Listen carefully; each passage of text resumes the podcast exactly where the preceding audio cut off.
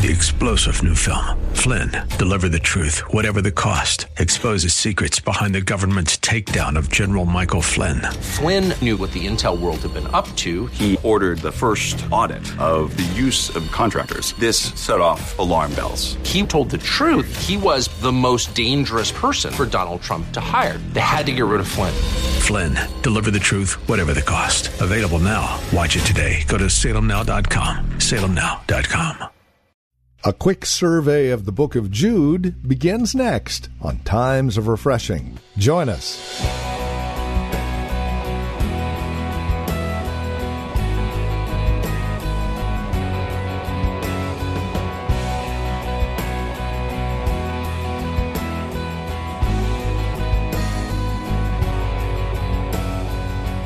It's only a chapter in length, very short at that, but it's a power packed book, the book of Jude.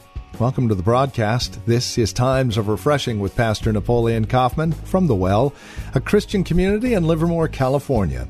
We begin a quick survey of Jude today. We'll be there the rest of the week. Today, we take a look at the way of Cain, found here in verse 11 of the book of Jude. Make it a point to join us as we understand what Jude is trying to communicate to us. From The Well, a Christian community in Livermore, California, this is Times of Refreshing, and this is Pastor Napoleon Kaufman.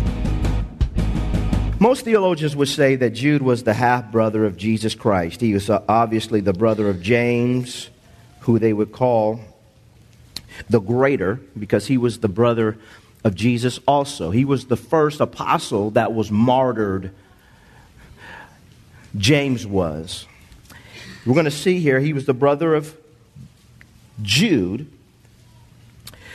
and also one of the siblings of our Lord Jesus Christ. He wrote this epistle really to confront a lot of the false teachings that were beginning to permeate and spread throughout you know the known world at that time. Generally when you come to plant true seed, or minister to someone, you have to watch this. The devil will come immediately and try to take away what you've just planted in someone's life. I remember that when I was playing ball. I would minister to somebody, one of my teammates, and as soon as I, as soon as they were right there, getting ready to get saved, then somebody would come along and say, Hey, Napoleon, you need to stop talking to him. I say, brother, you just trying to be a blocker, man. And I can remember the dynamic of, of you know, good and evil. And all of us are a part of this. So it's, it's not uncommon for you to get into a situation where you're trying to minister to somebody or someone is hungry for God. And then the enemy will come and try to lead them down the wrong road, down a path of deception. Because they, the devil knows that you're hungry. He just wants you to be hungry for the wrong thing. And so it's important that we don't get discouraged. We understand it. But Jude, he had a confrontational type mentality when it came to this because it's serious. People are dying, they're going to hell, and they're being led astray because people with wrong teaching, one wrong doctrine, are leading them down the wrong path. Jude confronted this. But in the midst of this, he begins to talk about the characteristics of these individuals who are false teachers. And he says this in verse 5. He says, But I want to remind you though you once knew this, that the Lord, having saved the people out of the land of Egypt, afterward destroyed those who did not believe. And the angels who did not keep their proper domain, but left their own abode, he has reserved in everlasting chains under darkness for the judgment of the great day. As, is, as Sodom and Gomorrah and the cities around them in similar manner to these, having given themselves over to sexual immorality and gone after strange flesh, are set forth as an example suffering the vengeance of eternal fire. Speaking of these false teachers, he says in verse 8, likewise also these dreamers. He says they defile the flesh, reject authority, and speak evil of dignitaries. Yet Michael, the archangel, in contending with the devil, when he disputed about the body of Moses, dared not bring against him a reviling accusation, but said, the Lord rebuke you. But these, these false teachers, speak evil of whatever they do not know and whatever they know naturally, like, Bruce, like brute beast, and these things they corrupt themselves. Now, watch this. He says, Woe to them, for they have gone in the way of Cain, have run greedily in the error of Balaam for profit, and perished in the rebellion of Korah. And so he cites three individuals in the Bible that were bad examples for the children of Israel and as they encountered the nation of Israel or were a part of the nation of Israel. He cites these individuals in the Old Testament to give us a picture of what of the character qualities that these people that are in rebellion from a New Testament standpoint are taking upon themselves. We have to be watchful. We have to be mindful. We have to constantly take heed to ourselves and be sensitive to the moving, the promptings of the Spirit of God so that we don't become like these individuals, like Cain, like Balaam, or like Korah. And so we're going to start off by talking about about Cain. This is an interesting story, and I think most of us understand this story, have, have really studied this. If you pick up your Bible and, you, and if, you re- if you started at Genesis and you've at least got the chapter 4, you know about this particular person. So let's go there and let's analyze his life so that we can glean from it so that we don't make the mistakes that, that these individuals were making. Genesis chapter 4, and we're going to start off with verse 1 on down to 9. Now look at this. It says here in verse 1 Now Adam knew Eve, his wife, and she conceived and bore Cain and said, I have acquired a man from the Lord. Then she bore again, this time his brother Abel. Now Abel was a keeper of sheep, but Cain was a tiller of the ground. And in the process of time, it came to pass that Cain brought an offering of the fruit of the ground to the Lord. And also, he says, and also, uh, Abel also brought of the firstborn of his flock and of their fat. And the Lord respected. Now, that's an interesting word there. This word in the Hebrew, it is also translated accepted. He accepted. When you look at this word in the Hebrew, it means to accept something. Okay, so it says he respected his Abel and his offering. Now I want you to pay close attention to this because it says it, that God respected or accepted Abel as a person and his offering, what he was bringing. So in life, I don't want God just to accept me without accepting what I'm bringing to him as an offering and in vice versa. You don't want God just to accept your offering, but not accept you. So the Bible says very clearly here that he accepted or respected Abel and his offering. Look at verse 5. But he did not respect or accept Cain and his offering. And Cain was very angry, and his countenance fell. So the Lord said to Cain, Why are you so angry? Why are you angry? And why has your countenance fallen? If you do well, he says, Will you not be accepted? There it is, the word accept. And if you do not do well, sin lies at the door, and its desire is for you, but you must rule over it. Now Cain talked with Abel, his brother, and it came to pass when they were in the field that Cain rose up against Abel his brother and killed him. Then the Lord said to Cain, Where is Abel your brother? He said, I do not know. Am I my brother's keeper? Now it's interesting that Jude would reference him saying that there were false teachers who possessed this kind of quality of character and who, in essence, were living a lifestyle like this, which in turn um, was permeating through um, the church and spreading. And I think this is something that we have to look at if we're going to be strong followers of the Lord Jesus Christ. We have to make sure that there's no Cain in us. Amen? And that we allow God to free us from this. The first word that I want you to write down is the word self righteousness. Self righteousness. You know, being a Christian is, can be very, very Interesting. And in some ways, it can be a daunting task if you're really going because it costs you. It costs you to walk with Christ. It costs you, you know, everything that you thought you were and how good you thought you were. This is one of the great things that I learned coming to Christ. It didn't matter how many touchdowns I scored, how many things I did in the community. God was not impressed with that. What he was looking for was Christ in me, which was the hope of glorification. Amen? And so for all of us, it's tough because self righteousness can be something that is subtle. It could be something that is insidious, that it creeps in and it stops you from becoming everything that God wants you to be. Understand that God, that all of us should desire to please God. Listen to me, saints. All of us in this room should desire to please God. I want God to be pleased with me, and I want God to be pleased with what I'm bringing to Him. But this is the key. We should all desire to please God, but it must be His way. Think about what I'm saying. We should all desire to please God, but it must be His way. God shows us, clearly communicates to us what He's looking for in life.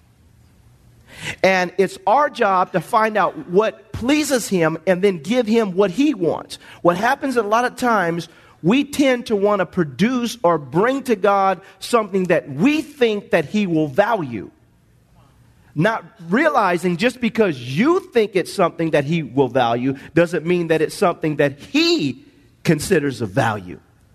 And so all of us have to take time to get in the Word and find out what it is that God values and then present to Him what He values, then we see God's hand begin to move in our life. And this really, in what I would call, I think the right term is microcosm, is what we're seeing here. Look at this. It says here in verse 4, it says, Abel also brought, Abel also brought of the firstborn Let's look at, let's, let's look at verse, let's look at verse 3. It says, and, and in the process of time, it came to pass that Cain brought an offering of the Lord, of the offering of the fruit of the ground to the Lord. Abel also brought of the firstborn of his flock and of their fat, and the Lord respected Abel and his offering. Okay? So we have two offerings being presented before the Lord, one is being respected or accepted, and one is not. It is clear that God, from what Abel offered, was something that God accepted, and he did not just accept the offering. I want to reiterate this point, but he was accepting him.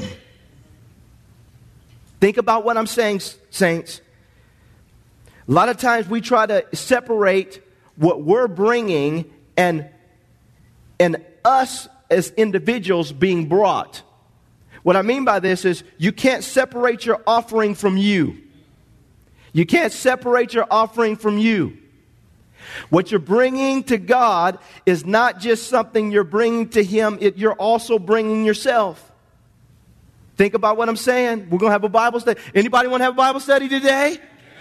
So what happens here is realize you can't separate your offering from you. And so here the Bible says that God respected or accepted him and what he brought. Okay? Now watch this. In verse 5. But he did not respect Cain and his what? Offering.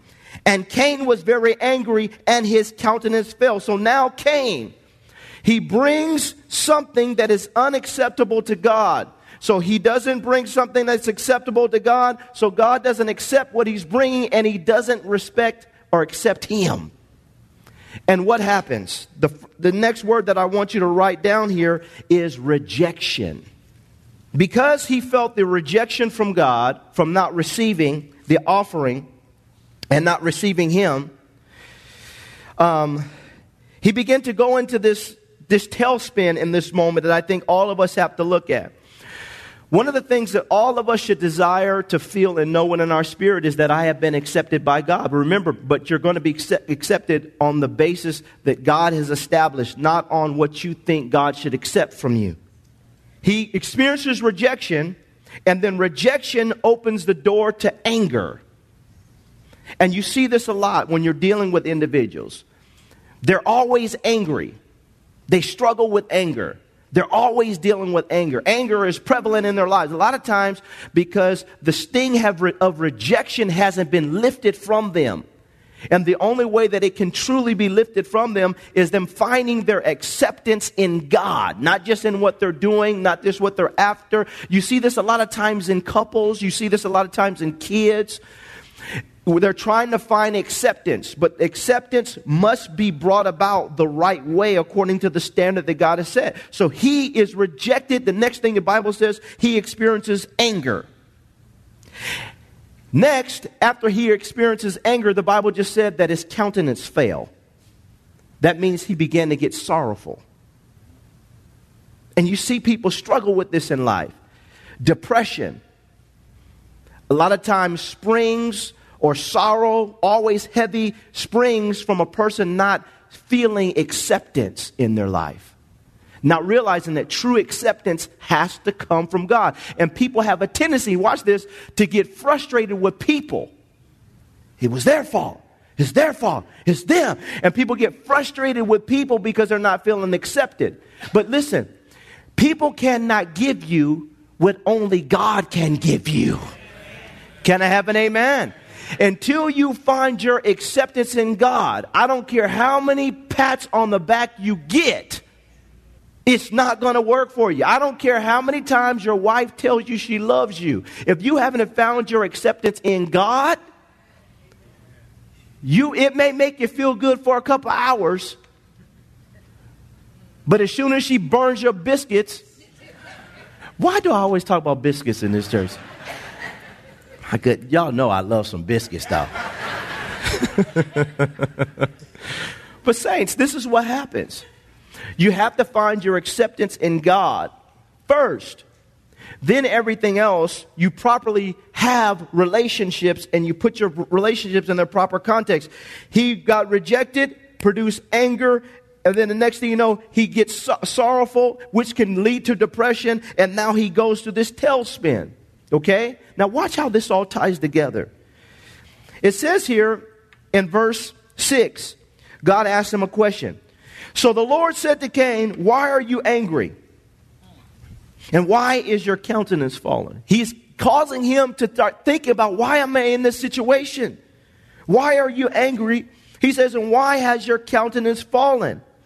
And then he says this in verse 7 If you do well, will you not be what? Accepted. And if you do not do well, sin lies at the door and its desire is for you, but you but you should rule over it. I wrote this down. If you do well, that means acceptance. And what he's basically saying is, now watch this, give me what I'm looking for. Give me, God saying, give me what I'm looking for. Don't just give me what you want, give me what I'm looking for. And I wrote this down, saints, as I was studying this. All work must flow through obedience to be accepted. Now, watch this, and this is why the word self righteousness comes into place.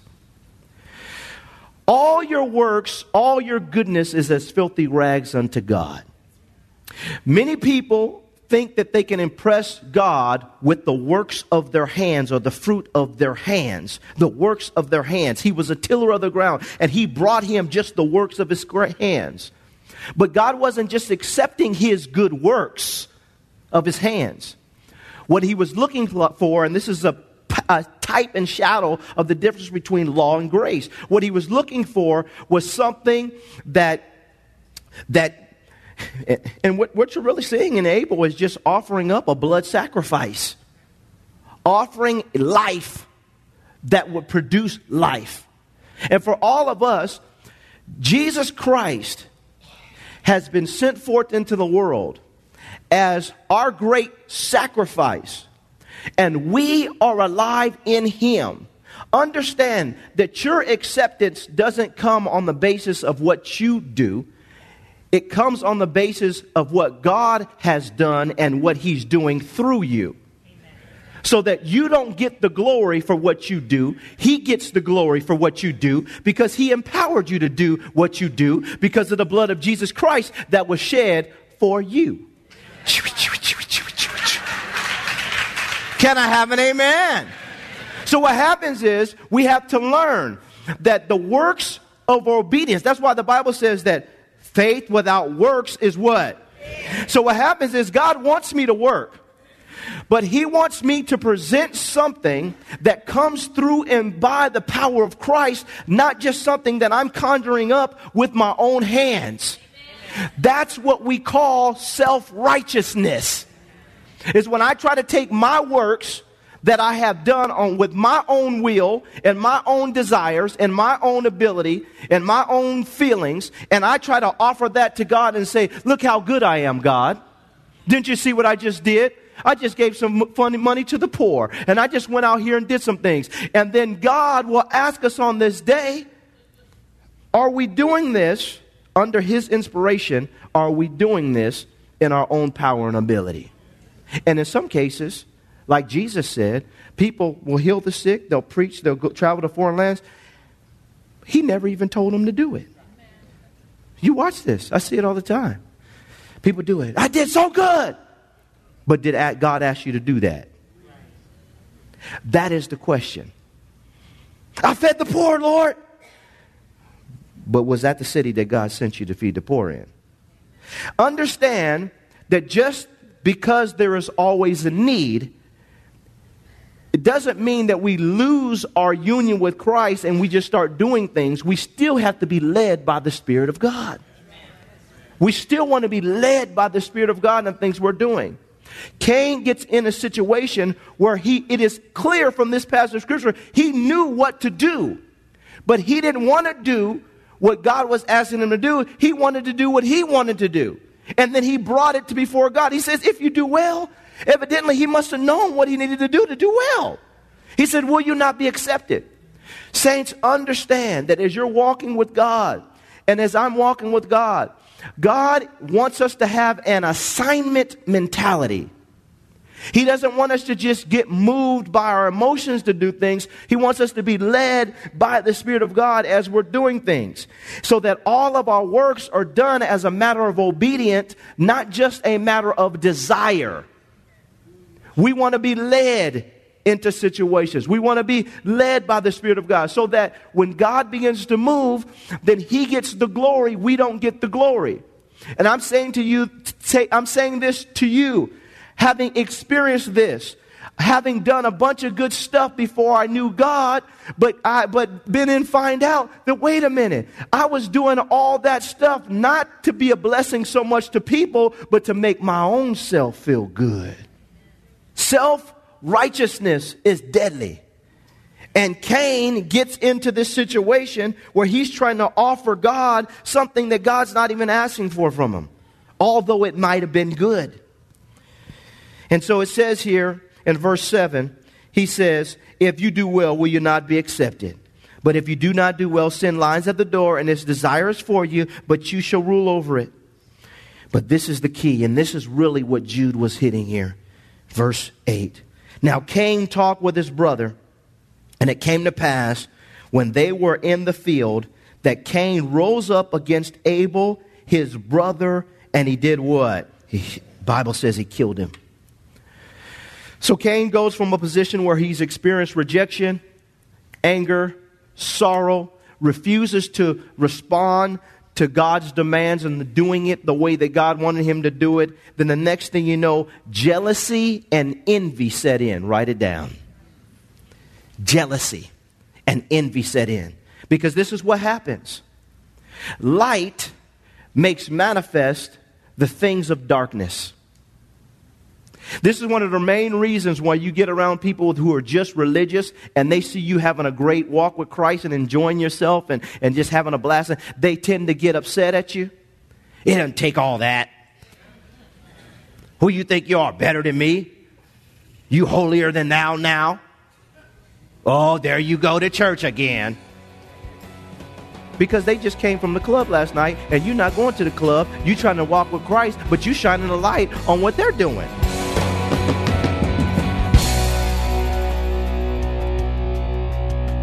Well, thank you for joining us for Times of Refreshing with our teacher and pastor, Napoleon Kaufman. This program is the production of the Well Christian Community. And we pray today's broadcast has blessed you and has encouraged you in Christ. If it has, would you take a moment and let us know? There are several ways that you can contact us. First, by mail. The Well Christian Community. Address your envelope to 2333 Nissen Drive. That's here in Livermore. The zip code is 945 51. You can also stop by our website, learn more about us, and drop us an email. TheWellChurch.net. That's TheWellChurch.net. And then, of course, by phone, 925 292 7800. That's 925 292 7800. As you visit our website, don't forget to look for the link to our Facebook page. And if you're on Facebook, simply search The Well Christian Community. You can even follow Pastor Napoleon on Twitter with the address at Napoleon Kaufman, all one word. Until next time, may Jesus Christ be highly exalted in your life and may he bring you a peace that passes all understanding.